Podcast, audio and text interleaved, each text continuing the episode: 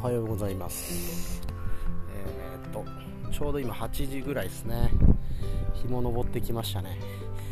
えー、今日も畑に来てます。ちょっとこれ以上放っとくと草がやばそうなんで今日は会社の方の仕事は休みをもらって自分の畑の除草とあとは予防的なあ、まあ、農薬の散布をちょっと予定してます、えー、今日はですねちょっと農業に関わる話をしようと思っています、えー、2つあってまず1つなんですけど、えっと、僕は新規就農者なんですよね。で新規就農者も、あのー、正式な手続きを取って認定新規就農者っていうのに認定されると、まああのー、国からいろいろな補助が出たり、えー、なん優遇措置があったりえー、受け入れたりという、まあ、そういう資格があるんですよね。認定新規就農者。でこれはえっ、ー、とまあまあいろんな条件があるんですけど、まあ、まずは、えー、畑沖縄県の場合ですけどねこれ。これ県によって若干変わります条件は。沖縄県の場合は、えー、畑を5単以上所有するかあもう借りるというこのなんだろう、えー、承認が取れているその三条申請っていう申請をしている農地が5単以上あるかっていうのが一つ。であとは、えー、基本的にはその農業法人とか、まあ、農業大学校っていう、えー、農業を教えてくれる学校とかがあるんですけど、まあ、そういうとこで確か1年以上の経験があるとかそういうのも入ってたと思います。あとはその計画ですね。結構綿密なあ計画経営計画を立てさせられます。意外と書くこと多くて。まあでもあの役所の人が手伝ってくれるんで時間をかければできることなんですけど、まあ、結構それは苦労したかなと、まあ、でも逆に言ったらねそこできっちり計画立てとけばあ実際に出てくる経費の概算は大体出るので、まあ、大まかに分かるからまあやった方がいいではありますよね、まあ、でそういうのさせてもらってでその書類出してで先日現地調査って言って畑に実際にその何うんとね67人のこのそういう認定員みたいのがいるんですけどその人たちが畑に来てで畑を見てで、ま、今後どういう農業をやっていきたいのかみたいな話をしてっていうのを現地でやってその翌日に今度は面接という形で、あのー、市の施設での会議室で、え、まあいろいろと質疑応答。自分がやりたいことをまず話してで質疑応答を受けてで審査っていう形なんですよね。でその審査が、えー、終わって昨日ようやく連絡をいただきまして。まああの実は事前に1回事前というか半年ぐらい前に1回受けてるんですよね。でその時はちょっと農地の申請の方が全然不備があったので通してもらえなかったんですけど今回は農地の申請をちゃんとやってでまあだいぶやる気も見せたんでねえーと、申請さえ通れば農地の申請さえちゃんとできてれば、まあ、まず落ちることはないと思うんでっていうことは言われてたんですけど昨日その申請取りましたという連絡をいただきました、えー、あとはそのね、えー、受ける女性どういう助成金を受けたりその補助を受けたり優遇措置を受けたりっていうのを決めて、えそれを申請するというのがこれからやることですね。まあ、とりあえずでも認定新規就農者という資格を取れたので、まあちょっと一安心というかですね、まあ、でじゃあ実際どんなことを援助してもらえるのかというと、まあ、僕が考えているのは2つで、えー、まあ、年間150万円を支給してくれると。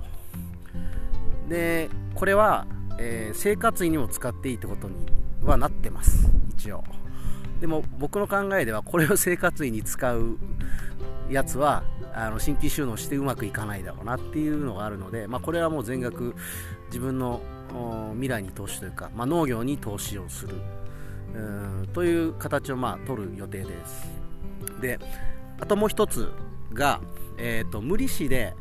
3700万円まで、えーと、返済期間が確か17年、えー、のお金を借りられると。で最初の5年は確かその返済も猶予してくれるような条件だったと思います、まあ、これを受けようと思います。これを受けて、えー、まあ、いくら借りるかちょっとわからないんですけど、えー、今畑を買うのに借りたお金を、まあ、借り返してとりあえず全額返済して無利子の方に、まあ、切り替えようかなと。借金を。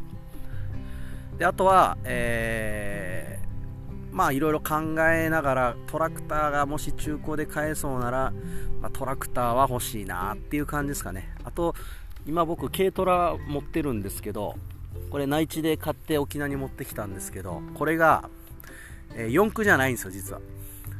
えー、走行距離はねまだ3万3000、4000ぐらいなんでまだまだ乗れるんですけどちょっと4駆じゃないと畑無理だなっていうのが分かってきて。でこれを4駆に買い替えたりとか、うん、まあそういうのは必要ですね、うん、まあでもそういう審査が通ったんで、まあ、あとはその申請してっていう形なんで、まあ、ちょちょっとほっとしました。ちょっとかぼちゃにかなりあのお金を投資してしまったのでえー、パインもこれから管理が必要なんでねちょっと運転資金ショートするんじゃねえかってかぼちゃ収穫できたらまあ大丈夫なんですけどかぼちゃも分かんないですからねこれ。今調子いいですけどこれが実際取れるかどうか分からんのでちょっと不安はあったんですけど、まあ、その援助が受け入れたらまあ大丈夫だろうと。とりあえずはほっとしてます、えー、これが1つ目。でもう1つはですねえーと、僕の相方パーソナリティ石垣ラジオの相方パーソナリティの秀経由で、えー、43歳だけど農業したいっていう人が、えー、石垣に来てるんだけどなんかラッキーさん話してもらえないかみたいな、えー、ことだったんで、えー、まあ直接連絡取ってやり取りするっていう話で、まあ、連絡を取って昨日急遽会って話をしてきました。43歳の方でしたね。うん。で、まあ、僕はこうした方がいいですよっていう話をして、えー、まああとはその人が決めることなんですけどうん。なんかねあのいいないいなというか僕がやりたいことの一つとしてぱ石垣に新たに農業やりたいって言ってくる人にまあ、何らかの情報を与えたりとかその僕の意見を伝えたりとかそういうことはずっとやりたい。やっぱ力になりたいなっていうのは僕が結構世話になった経験もあったので、まあ、それはやりたいなって思ってて。で早速認定新規収納の申請が通ったって時にそういう連絡があったんで、えー、まあこれちょっと嬉しかったですね、うん、ようやく農家みたいになりつつあると、えー、まああ将来的にねどういう形でやっていくかわからないですけども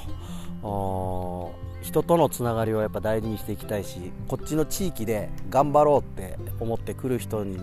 対しては、えー、やっぱ仲良くありたいですよね。で一緒に困った時は助け合いたいしやっぱ地域を盛り上げていきたいし。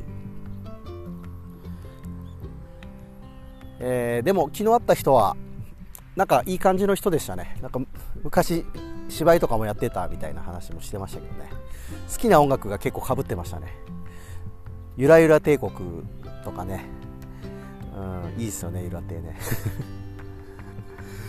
まあえー、っと昨日そんな農業に関わることがあったんで、えー、今日はそんな話をしてみました。聞いてくれてありがとうございます。